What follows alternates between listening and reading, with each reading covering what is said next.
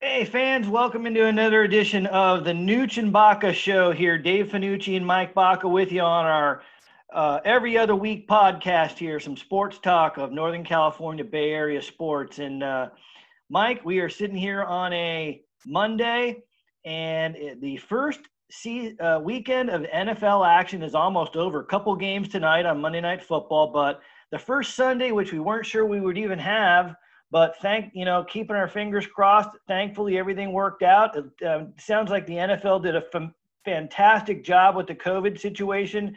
0 positives so far going into the weekend of first play. But the games are in the books, and we're going to get some reaction right away, Mike. What'd you think of the first weekend? And then we'll talk about the Niners.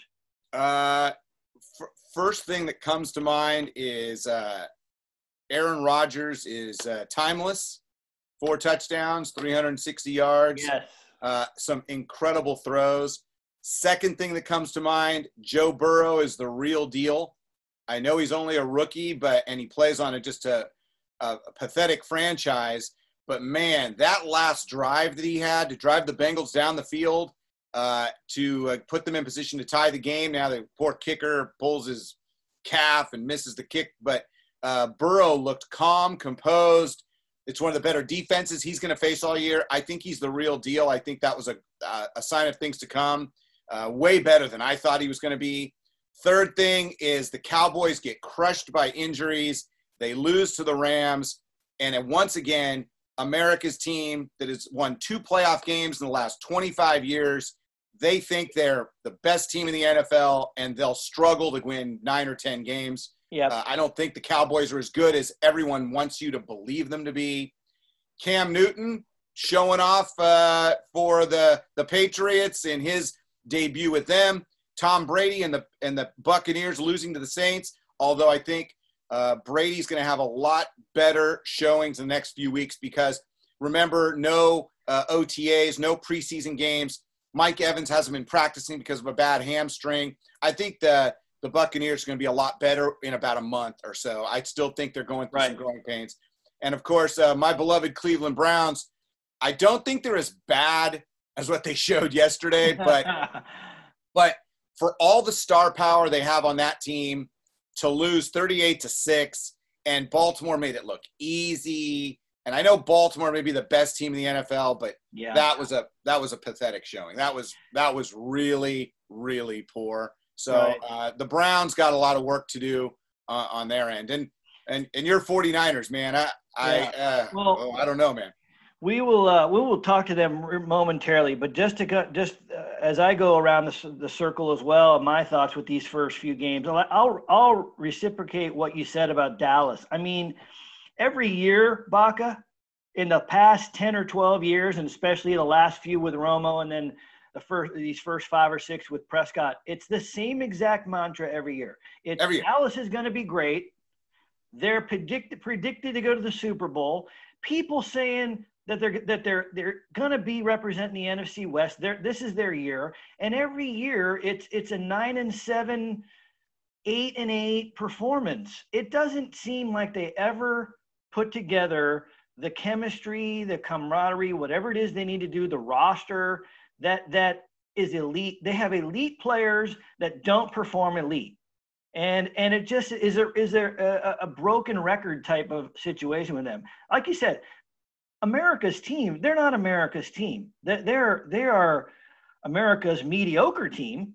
But, at the end of the day, it's just another example of the Cowboys going with huge expectations going in, opening game at SoFi Stadium. By the way, that place looked unbelievable down there in L.A. Yes. That stadium looked like it was a friggin' – I mean, I don't know. It looked like a place you'd want to go as a fan to see a game. I'll tell you, that place where the stadium is, it's built on the old Hollywood Park racetrack, and that was that place was a beaten down area. That was an area that was just not It's not, let's say it's not a place you go for a leisurely walk on a Tuesday night. No, it's right next to the old Forum, Baca, where the Lakers used to play with the Magic in the Showtime.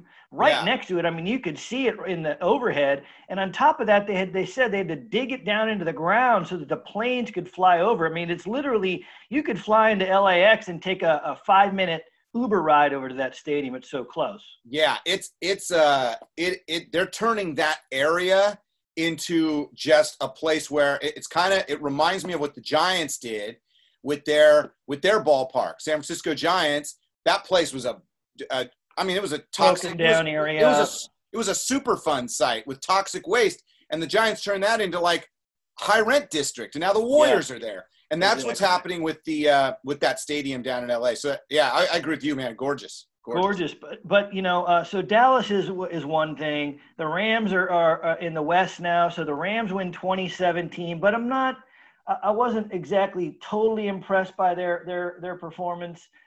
Seattle goes in and beats Atlanta on the road. They look pretty good as usual. Nothing different really about what they're presenting. So. In the West, you've got Arizona with a win now, but I was impressed by the Cardinals. I think they are going to be, with Hopkins, a serious threat in the NFC West, and they're not a joke. They're not something that the Niners fans should be ashamed of, and we'll get into this because I think at the end of the day, the Niners should have won that ball game. But it's not like I'm panicking because we played a crappy team or we lost a game to a lousy football team. I mean, we had a chance with a minute and a half to go in position to win the game and beat a very good Arizona team that I think has playoff potential with a quarterback and a wide receiving core and an offense that can move the football. And I'm not really excited about having Kyler Murray in the NFC West for the next couple of years because this dude can play. And he can create offense. He can move around. He can do things that not a lot of other guys can do. And now you add Hopkins to the mix, Baca. We lose 24-20 to a really good team. And at the end of the day, if we don't have a blocked punt where we basically handed them a touchdown, that game is different. Was I excited as heck about the way we moved the football? Not really. But at the end of the day, it's the first game of the year. I'm not panicking. If this is November and we played like that, when we play these guys again, hey, I'd rather be peaking in November, December for the Niners than right now. And it's the first freaking game of the year. So, you know, okay, I'm going to take it for what it is. And you know, we go into New York now to play the Giants and the Jets. We come home against the Eagles and Dolphins. Now, in those next four games, if we don't end up 4-1 or 3-2, then there's a problem. There's a problem. Because out of those four teams, if we don't win three of those games, there's an issue. Well, also, I got to ask you, are you concerned at all about Jimmy G? You can almost say the 49ers should have won the game if not for Jimmy G. That's how bad he was yesterday. He was. He wasn't great. He was not great. He was average at best. And yeah, you know, I mean, the guy's shown in the past that he can play games. Last year, he played games and brought us back and helped us win. The Super Bowl last-minute drive didn't work out. Then again, this week it didn't work out. He's shown times when he can do that, and there's been other times when he doesn't do it. I mean, at the end, I don't know how to evaluate Jimmy G right now, Baca, because there's a ton of critics out there on the guy that are gonna say, you know, he's just not the guy. Okay, but what are our other options? Are we gonna start Nick Mullins? I mean, what are you saying here? Like, is he not your starting quarterback? I mean, are you gonna ride with this guy? He takes you to 13-3 last year to the Super Bowl, 7 minutes away from winning it, and now suddenly he's not the guy. I mean. If I'm looking down the list of NFL quarterbacks, he's not in the top 8 to 10 guys you would pick. He is in the middle 8 to 10 guys I would want, and he's certainly not one of the last 10 guys I would want. So, you know, it is it is a hard evaluation, but if I'm looking at it from a Niners fan perspective, which is what I am, I don't bench the guy for Nick Mullins. We don't have – like, you could say all you want about the guy, but what are we going to do? Start C.J. Beathard? I mean, no. But the thing is, he's got to play better. I mean, he's just – He absolutely does. He's got to play better because the whole thing is catered around the running game, ball control, and asking Jimmy G to make a play every now and then. Mm-hmm. And I think the problem wasn't necessarily moving the ball. The problem was just make a play for me, you know, make a play. Yeah, but accuracy of throws improves as the season goes on. I mean, Brady perfect yesterday in the first game? Absolutely not. This guy's the six-time Super Bowl winner. He was missing targets all day yesterday. I mean, this is the first game. Okay, they didn't even have the exhibitions, Baca. Yeah, everyone's overreacting. No game throws. Everybody is overreacting today. Absolutely.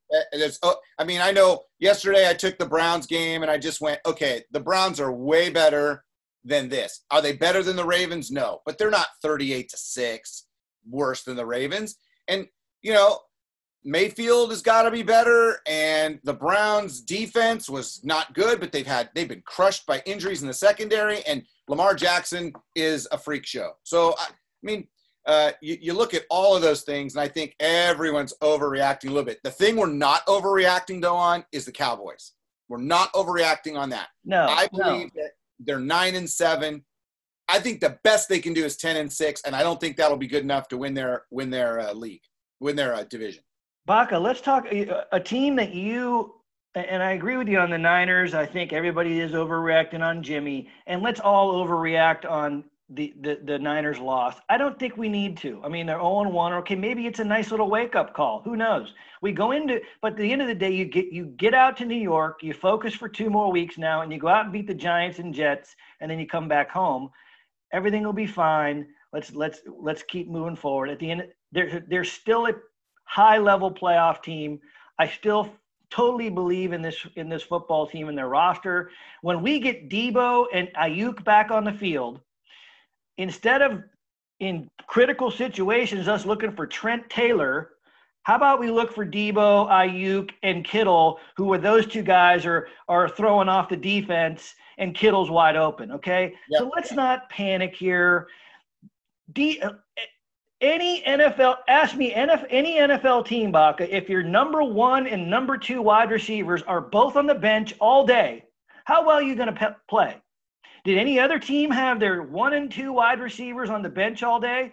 No, I don't think so. And we lost by 4 points to a very good Arizona team. Let's not panic. We move on. We're 0-1. We go and play the Giants and get that win next week.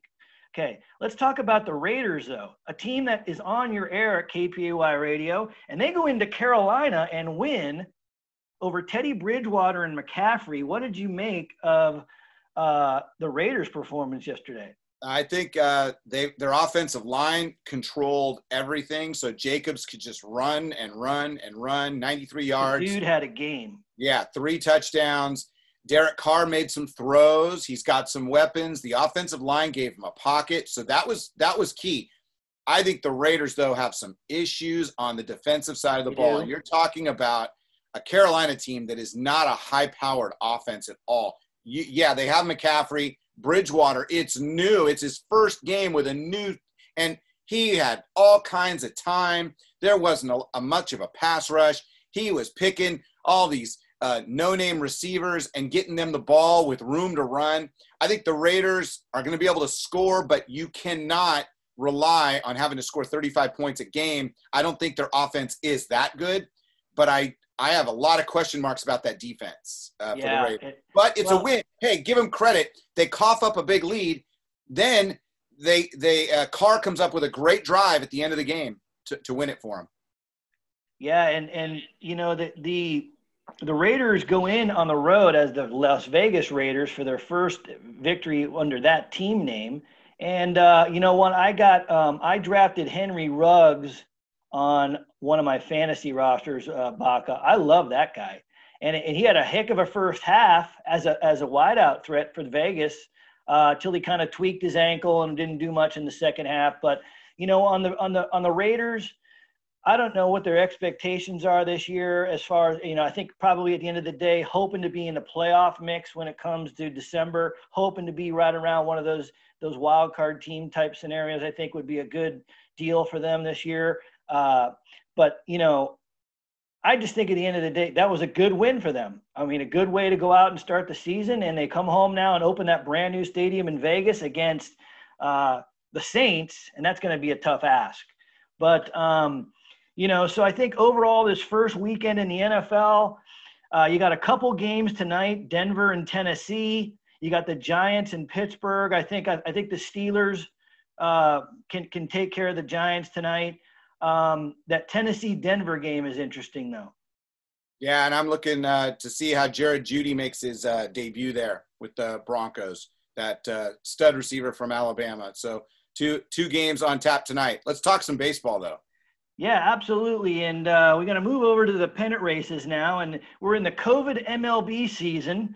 And we've got a special guest joining us here to help talk baseball with us today. And where we're at, we're about but 2 weeks to go in the regular season here, Baca. And things have gotten interesting. They've heated up. And really pleased to be joined by John Manuel of the Minnesota Twins. And John can get into what he does for the Twins here momentarily. But John, a former editor and managing editor of Baseball America magazine for a number of years, and now has been working for the Twins for a couple of years. Thanks so much for joining us on the podcast, John.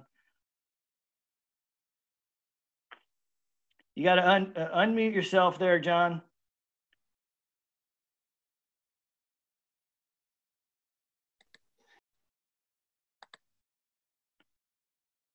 John, you got try to unmute. Yeah, no, I got it.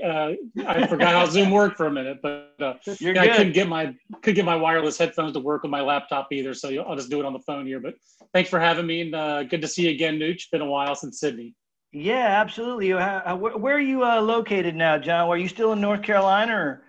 Yeah, no, I'm a native. I'm sure you'll hear it in my accent. So I've lived in North Carolina for 46 of my 48 years and live in Cary, North Carolina, and did not have to move. That's one of the reasons why. Baseball America's based in Durham, and lots of minor league teams in North Carolina, and that's why I took this job with the Twins. So I pro scout for the Twins in a normal year. I pro scout teams in North Carolina usually don't even have to. I have fewer Marriott points than any other scout, so I don't travel that much. Well, you know, just a background on John. He and I have known each other a long time. He, like you mentioned, he's in Cary, North Carolina. One of the founding fathers of Baseball America magazine. John has been in that publication was right from the start, or early on in it from, if I want to say, but. Was there for a number of years and then recently, how long have you been with the Twins now, John, that you got out of sort of being a reporter and then kind of went over to the scouting side? Yeah, I was at Baseball America. The magazine started in 1981. I joined in 96. So I was there for 21 years, almost exactly. I joined the Twins in November of 2017. So it's been, you know, it would have been this is my third season, you know, watching a ton of video, which is you know, like everybody else, it's better than nothing. So very proud to be a member of our organization. Our organization is doing a great job during all this mess. And obviously all the George Floyd stuff was right there in Minneapolis. And so the Twins have been very active in the community. So I'm very proud to be a member of the organization, both on the field and off it, what we're doing as an organization. But, you know, it's difficult to be a pro scout and not have games to go to. So that's been a real challenge. So. Sure. But I was proud to work at BA for 21 years, and you know, Alan Simpson, the founder of the magazine, is now one of the three finalists for the Spink Award, which would be putting him in the Hall of Fame. Wow! So all of us who worked at Baseball America are really proud of that.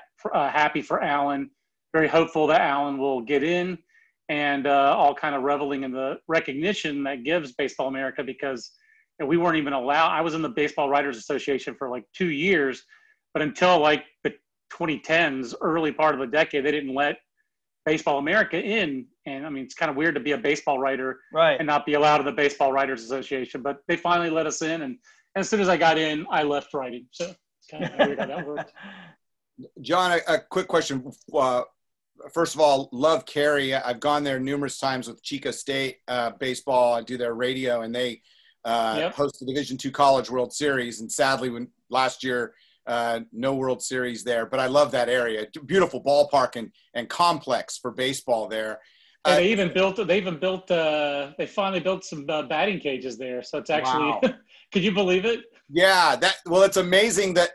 We would play on the side fields and be like, these fields are better than every field we play on during the regular season. I mean, that facility and complex is amazing. I have a couple of friends here in Northern California who are absolute Twins diehards. They just don't miss a game. They love the Twins.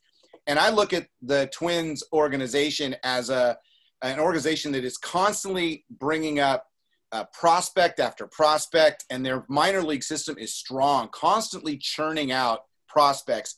Is there a philosophy with you working for the Twins, is there a philosophical mantra, I guess, if you will, that the Twins live by when they're looking for a prospect? Is there something, because it seems like every single time you bring up a prospect, their skill sets are quite extensive. They're not a one-trick pony, if you will.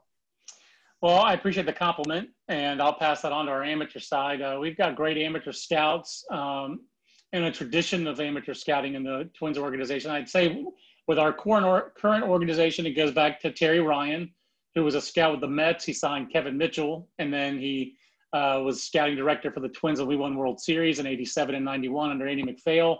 Terry hired Mike Radcliffe, and Cliffy is still in our organization 30 years later. I think we have a lot of 30-year, 20-plus-year scouts in the Twin organization. Darren Johnson, who was our scouting director for 5 years from Sacramento area, is a NorCal guy. So we've always been active in NorCal. Elliot Strankman now is our West Coast cross-checker. He's another NorCal guy. So I think the roots of it go back to Terry Ryan. And, if I'm missing my Twins history, I apologize. But I don't think our mantra is too different from the rest of the industry. I do think we're an organization that we love athletes, from Kirby Puckett to Torrey Hunter to, Joe Mauer. What separates Joe Mauer was athleticism. Probably the most athletic catcher you can think of, really, maybe this side of Johnny Bench, just from an athleticism standpoint. And then, our current big league team, again, the athleticism, a lot more of the international, in an average game, 3 of our 9 guys in the lineup were signed in the same international class, Miguel Sano and Jorge Polanco from the Dominican Republic, and Max Kepler from Germany, whose parents were both ballet dancers. So, that's the common theme through all that is athleticism. So what we've really gotten better at in the last 4 years, I think it's very fair to say that Derek Falvey, our chief baseball operations head,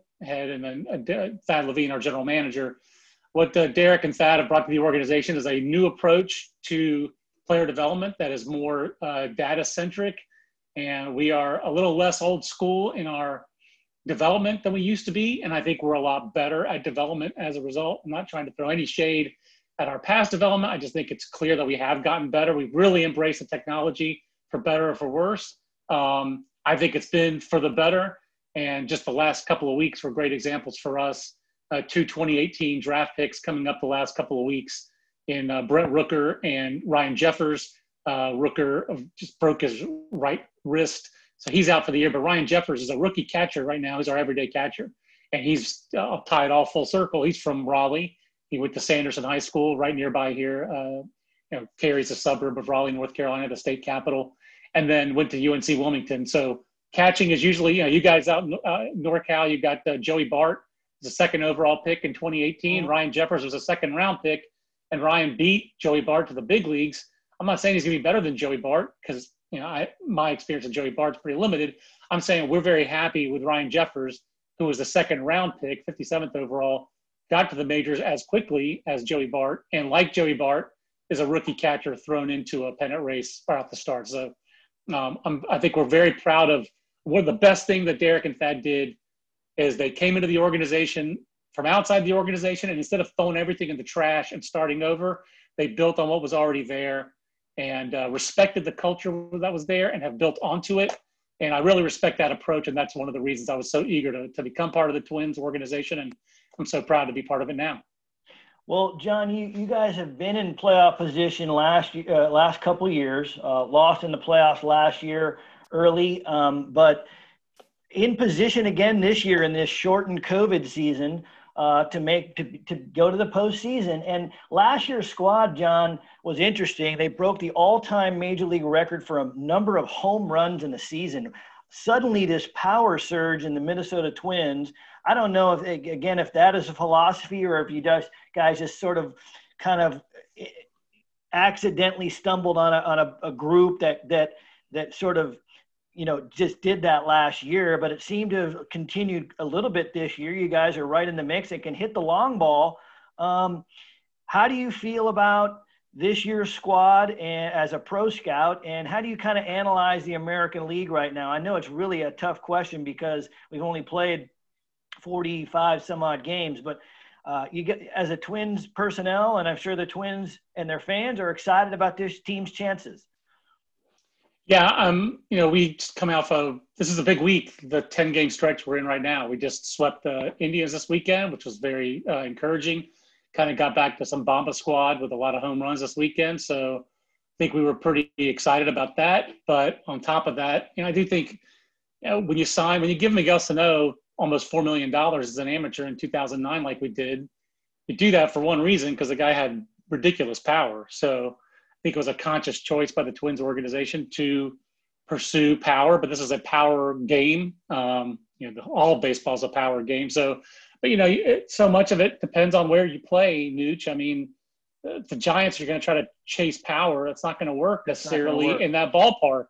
You have to find different ways to win. So, you know, the Red Sox chased nothing but power in Fenway Park for 40, 50 years. And of course they were behind the curve on integration, and that's why they didn't win for so long. I mean, frankly, they had a racist owner in Tom Yawkey, and they were the last team to integrate, and they didn't win a pennant from 1946 to 1967. Those two things are related, you know. Yeah. So we pursued power because the game became a power game, and we won more. I mean, that said, we won 6 division titles with Ron Gardenhire as our manager and Tom Kelly because, you know, we were a well-rounded kind of scrappy club. But right now, you know, I think the other difference maker was Nelson Cruz, the difference that he made in our lineup and then on our clubhouse. I think these all things have been well documented, but obviously the ball was also, I think, part of it last year. So we have power this year. You know, we added Josh Donaldson to that roster, and when he's been healthy, he's certainly a tremendous power hitter. So, but this year we've pitched very well, and Kenta Maeda has been a great addition in the offseason that we traded with the Dodgers. So I think we're going to, you know, it sounds like Jake Odorizzi is close to returning for us, and he had a really great year last year. So we've pitched well without the guy who arguably, you know, statistically was our best starter last year. We got Michael Pineda back from his suspension that he had with you know, get too many PED suspensions that get reduced. So I think we're pretty excited about our pitching depth and the way we're playing. And right now just staying healthy, and it's a screwy year, but we have a 99% playoff odds. I think if you look at the websites that prognosticate that. So I think we're in good shape to make the playoffs. Just kind of how healthy are we and how well we play will determine it. Crapshoot from there, right? I mean, go ahead, Mike. Yeah, I think this is going to be one of the hardest years to, you know, people are saying, oh, shortened season. This season doesn't really, it's not the same as other years. And my belief is if you get into the postseason and you win the World Series this year, you really, really earned it. Because of the fact there's an extra layer of playoffs, and if you're a good team like the Twins, you got to navigate a best-of-3 series, which I think is just – I mean, that is a minefield. I don't think any good team fears a 5-game or a 7-gamer, but you could have 2 bad games after a solid 2.5 months and your season is over. That makes it scary to me, and it also makes it if you win this thing and you win 4 series – you've really earned the ring. Yeah, it's a championship season. Yeah, I agree. I mean, I think Derek has said that a dozen times. I've seen this year where he just says, like, this is a harder championship to win than others. Yeah. So, you know, you have a limited number of people. Just think about the access that front office people. I don't think their front office guys are allowed in the clubhouse. And they're trying to limit the number of people that can be in the clubhouse. So we still don't know, guys. They talked about the playoff format changed the day before the season started. or the day of the season starting with that Yankees-Nationals game. And I don't think we know that there's going to be a bubble yet. That's not agreed to. So that's been agreed to, it's been presented, yeah. Right, but we're 2 weeks out, and you don't know where you're playing the World Series yet. You have a thought, but you have no idea whether you're going to be in home fields or not. So there's so much more. I feel for the players, the discipline they have to show, I think, and the discipline they have shown is incredible. I think the players deserve a ton of credit. That first weekend, I think everyone in the media thought that this was going to fall apart when the Marlins had their outbreak and then followed by the Cardinals. And I think kudos to the rest of the players. I mean, the Giants, you know, you guys being NorCal, the Giants just went through their little false positive with Alex Dickerson. I'm impressed by the job that Major League Baseball's done. And I think everyone kind of thought the sky was falling, and it wasn't.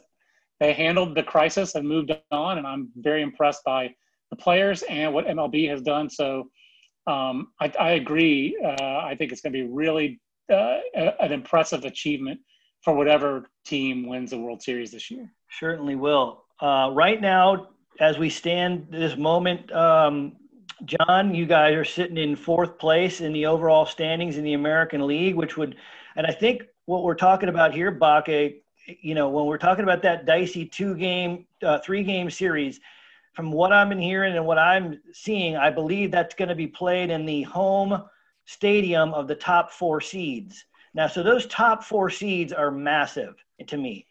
Even though there's no fans, I just feel like it'd be a little bit more comfortable for a team playing in their own stadium than the other team on the road if you got to win 2 out of 3. So the Twins being at home right now in that 4 seed, John, holding on to that home game situation in Minnesota, playing right now the 5 seed, the Blue Jays right now. That's the scenario, but of course it's all going to change in the last 15 days here. So one thing that we want to get to, John, is you know, we've talked about the American League situation and with the Jays, Astros, Yankees, and Indians still hanging on to a playoff spot. The top 3 seeds are the White Sox, Rays, and A's. I think all those top 4 teams have a really high percentage of getting in, like you said, 99%.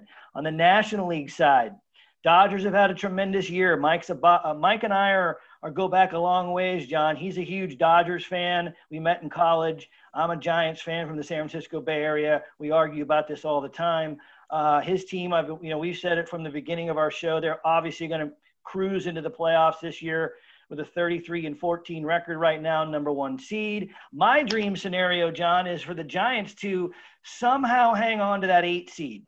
And then we go down to Dodger Stadium and beat them in 2 out of 3 games. Now, to me, John, that would be my World Series. So, right. Because the reality of the Giants winning it all this year is very slim. So if we just got a first-round knockout of the number 1 seed in their ballpark, that would be like the icing on the cake of 3 World Series championships in the last 10 years.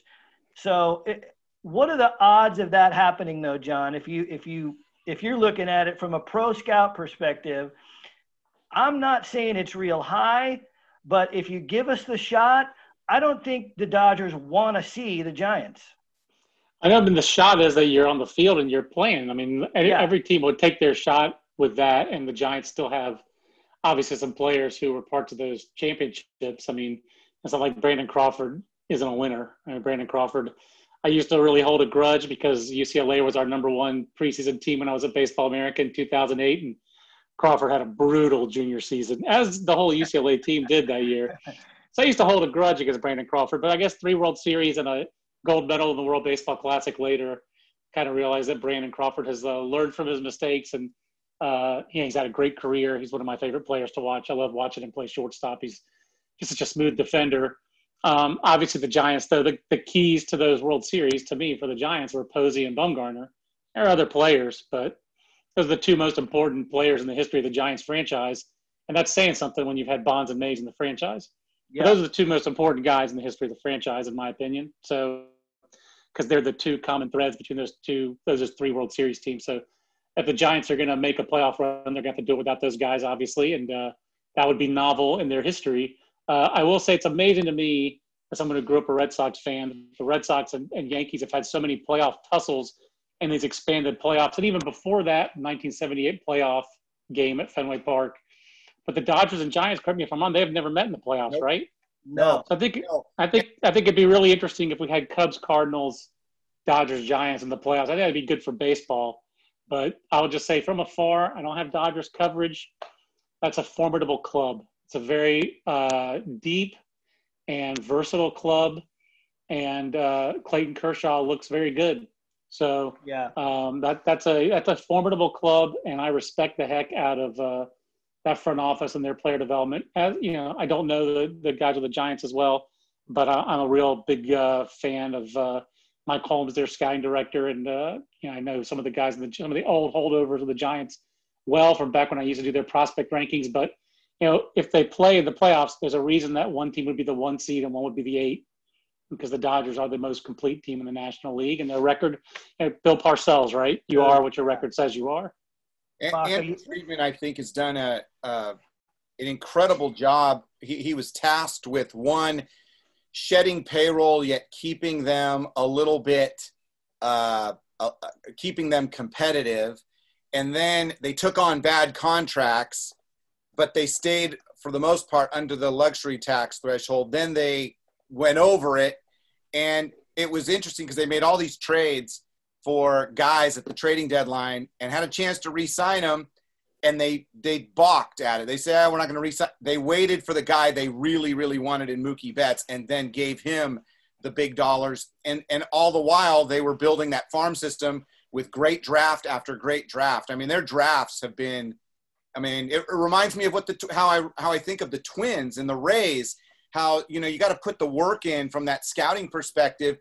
So if someone goes down that's making $10 million, you can bring up a guy that's making $500,000 and he can perform at that same rate, John. And I think that's the big key of why the Giants fell off after their championships and why the Dodgers have continued winning division titles. Not the ton of success in October, though. Yeah, I mean, the Dodgers, Billy Gasparino – as their scouting director. And, the first time I ever talked to Billy was 1999. He was a shortstop at Oklahoma State. And they had a fight on the field against Northern Iowa where he punched the Northern Iowa coach, like on the field, the shortstop, and the coach got into a fight. Wow. It's kind of crazy. Like, that was my introduction to Billy Gasparino. And I remember reporting on it afterwards. And his coach was Matt Holliday's dad, Tom Holliday. Wow. And Tom was like, Billy Gasparino is one of the greatest competitors I've ever coached.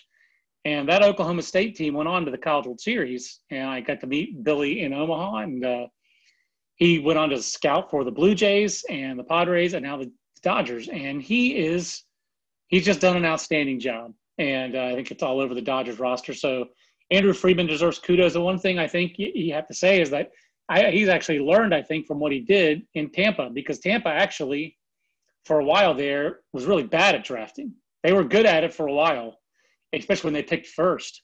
But, David Price, 2007, Evan Longoria in 2006, the third overall pick. I think it was 2006. They had some great picks in there. But from 2008 to, 2013, 14, the Rays just had a losing streak at the tops of draft. Outside of Blake Snell, they had a lot of top picks that did not work out. They chose Tim Beckham over Buster Posey in 2008. How'd that work out for him? Not so hot. So, Andrew has learned from that. And that's a thing to me in life. You're allowed to make mistakes. Baseball should teach you this. You're allowed to make mistakes. But don't keep making the same mistake. It's going to get exploited. And I think, to Andrew Friedman's credit, he did a very good job in Tampa. But I think he's learned from some of the things that work there. And then he's taken them, and he's got a lot more financial resources. But he's also learned from the things that didn't work. So I really respect the Dodgers as an organization. And I respect Andrew from that standpoint of learning from and not being static. And players change, the game changes more rapidly now than ever, and I think Andrew has learned from that, and the Dodgers have. So I think they deserve credit in that regard. Again, I don't know their inner workings. I know some people work over there, but just the old Baseball America analyst in me, I really respect how the Dodgers have evolved with the game and produced players. And if you're going to shower a player with a lot of money, it's good to have one of those players be someone who affects the game in so many different ways, like a player like Mookie Betts. So that is a bold statement by a front office and ownership to invest that much in a player. That's not easy to do. So kudos to them for doing that. John, we try to wrap up this show here quickly. Here we don't try to go over a long time, a period, but as we wrap you shouldn't have booked me as a guest then. I wish we had 2 hours. Great. You're great. We try not to go real long on our podcast, but hey, John, as we wrap things up here, I want to just get your thoughts on one real quick thing that we've talked about in the past. You and I go way back, and coming up in a couple of weeks, September 27th, and actually right now, 20 years ago today, you and I were in Sydney, Australia. I was working as the press officer for Team USA under Tommy Lasorda and the 2000 Olympic team. You covered the event for Baseball America and were there as a reporter. I have one question for you on this subject. Where does Ben Sheets's performance in the gold medal game against Cuba? You've been around the game a long time. You've seen so many baseball games. In your feeling and in your life, where does Ben Sheets's complete game 3 hitter over Cuba in the gold medal game in Sydney rank as individual pitching performances in games you've personally seen? I just told my son, who's 15, I just told him this the other day. That is still number one for me. I mean, I've covered a couple of no-hitters. They were college national team, no-hitters, that kind of thing. I've been, I went to the College World Series every year from 98 to 2017 with 2 exceptions. So, saw Mark Pryor there, saw a lot of great pitchers over the years in the College World Series. Saw some heroic performances there. But the best individual clutch, quote-unquote, clutch moments I've ever seen are Doug Minkiewicz, 2 game-winning homers against Korea and 2 amazingly pitched games by Roy Oswalt, who had a great major league career himself. Yeah, pitched both times against Korea and was money both times in great games. And then Ben Sheets in the gold medal game. So, I mean, that tournament, Nooch, was formative in my career. I just got married that year. Baseball America's website, really, that was its first full year. So covering live events for the internet was a big deal for us. And able to do that while staying at a youth hostel in Coogee Beach in Sydney. Yeah. I had a little bit less nice arrangements than most other journalism peers back then. I remember the Sports Illustrated guys talked about how they were staying on a cruise ship in Sydney Harbor. I was not. So, but my 3 favorite moments of that tournament, are the first game where Sheets pitched against Daisuke Matsuzaka. Very first game was Daisuke against Ben Sheets. Neely walked it off in extra innings. So Mike Neal walked it off in extra innings, and Lasorda put his arm around Mike Neal afterwards and said, this guy pitched one hell of a game because he thought Mike Neal was Ben Sheets. And that's classic Lasorda. And I was able to ignore him for most of those 2 weeks. Sorry, Baca, but Tommy was not my guy. I went to Phil Regan and Ray Tanner as my go-to sources for information. Lasorda was there to cheerlead. He wasn't there to know the players' names. So that was my favorite. That's number one. Players by the wrong names as well, John, throughout the event. Oh, no question. That's number one. Minkiewicz's walk-off in the semifinal against Korea's number 2. And Ben Sheets, complete game shutout. Just total dominance and a clutch performance. So the whole tournament was a lot of fun. And if people want to read about it and relive it, they should read your book. That's right. And in Miracle on Grass, John, you gave me permission to use a lot of your content in that book. And I want to thank you, publicly again for allowing me to borrow a lot of the information you wrote about that event. So, you're basically a co-writer of the book and you're in there with credits as well. But Baca, I know, is a huge Dodger fan and Lasorda fan. And, Mike, that 20 years ago coming up is just it's a fun thing for me to remember, and I know you loved that moment too with your man Lasorda winning it all. I did, and I remember I was working where I'm working now. I was in the newsroom, and you called me, and it was about 5 a.m., and you're screaming and yelling because I had just seen it come over the wire, USA captures gold, and you're screaming. I hear people screaming in the background, and you're calling saying that we won the gold. It was great. I got to go on the air with it, and I think I interviewed you, and you were I think you had a few libations by that time. Yeah, what was amazing, Baca, is John, I don't remember, we had those archaic cell phones, you think about it back then in 2000. Bag phones. They were, these devices that were given to us to work over there internationally. I couldn't even tell you what it was like. It's certainly not like the cell phones we're using now, but I was just amazed that it was actually, calling people in the U.S. that was actually working, because, at that time cell phone usage was just not common as it is now. And the internet coverage of it, John, like you said, you guys were kind of streaming play-by-play of text or something or whatever on your website whenever you could. And NBCSports.com had some real slow, archaic feed of streaming video, and they would cut in and out of the games. So at the end of the day, the coverage of that, John, is was not like it was today, and it certainly was never seen in a way that the ice hockey game was in Lake Placid in primetime TV coverage in America. I mean, when we won that gold medal over in Sydney, John, it was 4 or 5 in the morning East Coast time over here, and nobody was up watching that stuff live. They saw it later on in the evening, or maybe heard about it that day and then watched it later. So, that's part of the reason I wrote the book. And that so that it kind of goes down in history and is always there. And I know all the guys on the team appreciate the fact that it's written in book form, and they can hand it down to their kids and their grandkids, and you can as well. So you can say that you were part of that coverage. But as we wrap things up here, any last thoughts on that overall 20 years ago? How that, like you just said. I'm just hoping that, there's Olympic baseball next year. I'd love to see baseball remain part of the Olympics. And, I'm involved in trying to, I'm Greek American. I keep trying to find Greek American players to play for Greece. So I enjoy international baseball as a genre. I hope that Major League Baseball helps grow the game as it gets more involved internationally beyond just the World Baseball Classic to other events like the Olympics. But, I think right now, Major League Baseball, if it had its druthers, it would rather have the WBC be the biggest international event, not the Olympics, because MLB controls the World Baseball Classic. It doesn't have to share the spotlight or the money with the Olympics. So that's understandable. That's human nature. But the WBC is awesome. I love that event, but there's just something different about the Olympics. And so to be able to be there in 2000 for the quality of tournament that was a privilege. And I've cherished those memories for 20 years.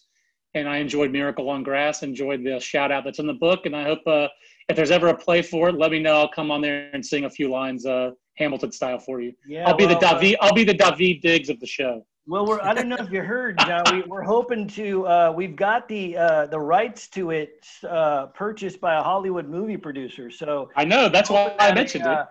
We're hoping that a movie gets turned out about it. I don't know who's going to play Lasorda yet or – Sandy Alderson, our GM, but you've got Sandy's hair. You've got Sandy's hairline. I have Pat Gillick's memory. Maybe I can play Pat Gillick. I got Lasorda's belly. Yeah. Nobody has that. Nobody has that. All right. Well, hey, John, we really appreciate you coming on with us today. It's been great memories and your feedback and talking baseball with you. So really appreciate your time, your energy. As always, just keep doing what you're doing, and good luck to the Twins this year. We're excited to see how they do in the postseason. All right, thanks, fellas. Enjoyed it. Take care, John. Guys. Yep. Hey, Baca, see ya. My pleasure. Thanks, John. As we wrap things up here, great show today. Excited about the postseason, man. And we're coming up in 2 weeks when we do another show. We'll know exactly who the Dodgers are going to be playing in that first round. Could it be the Giants or somebody else? Time will tell, right? Yeah, and I have a sneaky suspicion it's going to be the Giants. I just have this feeling it's going to be the Giants. Well, like John said, we've never met in the playoffs. Is that unbelievable or what? And I wanted to mention this, and I see up here we got about 5 minutes, but let's because this goes along the lines with our Giant Dodger fandom. In 2014, we should have met. What happened in that I can tell you exactly what happened. You guys were playing the Nationals. You win the first. Oh, yes, game. And you guys do it. Yeah, Bell hits the home run. The Dodgers are up 6-1 in game one, Kershaw's best year, and that's where the Cardinals picked all the signs because Kershaw wouldn't change. He was being stubborn, and the Cardinals had his pitches out of the stretch. The Dodgers had a 6-1 lead in the seventh. Kershaw gives up an 8 spot, and the Dodgers lose 9-8 in game one. They win game two. They lose game three, and then Kershaw comes back in game four, has a 2-0 lead in the seventh, gives up a Shemp and a ground ball with eyes, and has an 0-2 count on Matt Adams, and he's pitching out of the stretch again, and Adams is looking curveball because he gets the sign from second base, whether it was Carlos Beltran or not, we'll never know, and Adams hits a 3-run bomb. Dodgers lose 3-2, lose that series in 4. Greinke was ready to go in game 5 at Dodger Stadium. The Dodgers, that was the best Kershaw season he's ever had. They should not have lost that series. It was the stubbornness of refusing to change. Right. The Kershaw sign-stealing enigma by the Cardinals from second base. He was stubborn. The Giants beat the Nats in the first round. Yep. We go home, and because of that, the Cardinals – which I believe was not the higher seed. They beat you guys, and we got home field advantage in the we were on the road. We still were on the road in St. Louis and split there. And I believe went back and took all three in St. at home against the Cardinals to go to the World Series, capped by Ishikawa's walk-off bomb in Game 5. And then we go on to beat the Royals.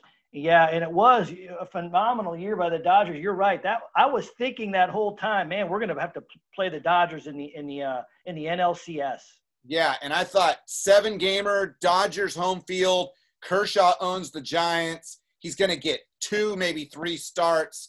We're going to end this dynasty once and for all. And, of course, the Cardinals rear their ugly head because if you think about it, the Cardinals have been the bane of the Dodgers' existence, whether it's 85 or 2014. I mean, I can't even remember when the Dodgers have gotten over on the Cardinals. I mean, they swept them, I think, in 2008 in the first round of a playoff series or something. Yeah. That doesn't matter. But in both those, in 12 and 14, Baca, we ended up beating them after they beat you. Exactly.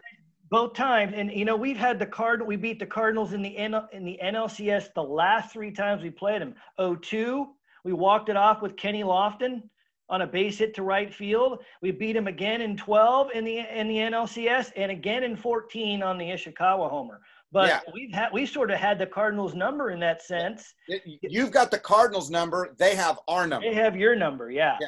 I never listen. You could say, like, hey, Baca, you don't want to see the Giants in a first-round series. I'll tell you this right now. You don't want to see the Cardinals. I don't want to see the Cardinals ever. In October. I just don't. I've seen too much. There's too much heartbreak with the Cardinals. I mean, Ozzie Smith off Niedenfuhr. It goes on and on. Jack Clark, the White Rat. It just never ends for you guys with them. I hear you, and you know, maybe if we're lucky and things work out, the Giants are there at the end of the day at the 8 seed. We'll know in a couple weeks. I'm not real loving the way they've been playing the last 4 or 5 days, and then out of the COVID thing, they looked like absolute garbage yesterday against San Diego. So we'll see what happens if the Giants can hang on. And great show today, Baca. Thanks for tuning in, everybody. We'll catch you guys all soon once again on the Nooch and Baca Show. Thanks for joining us here today.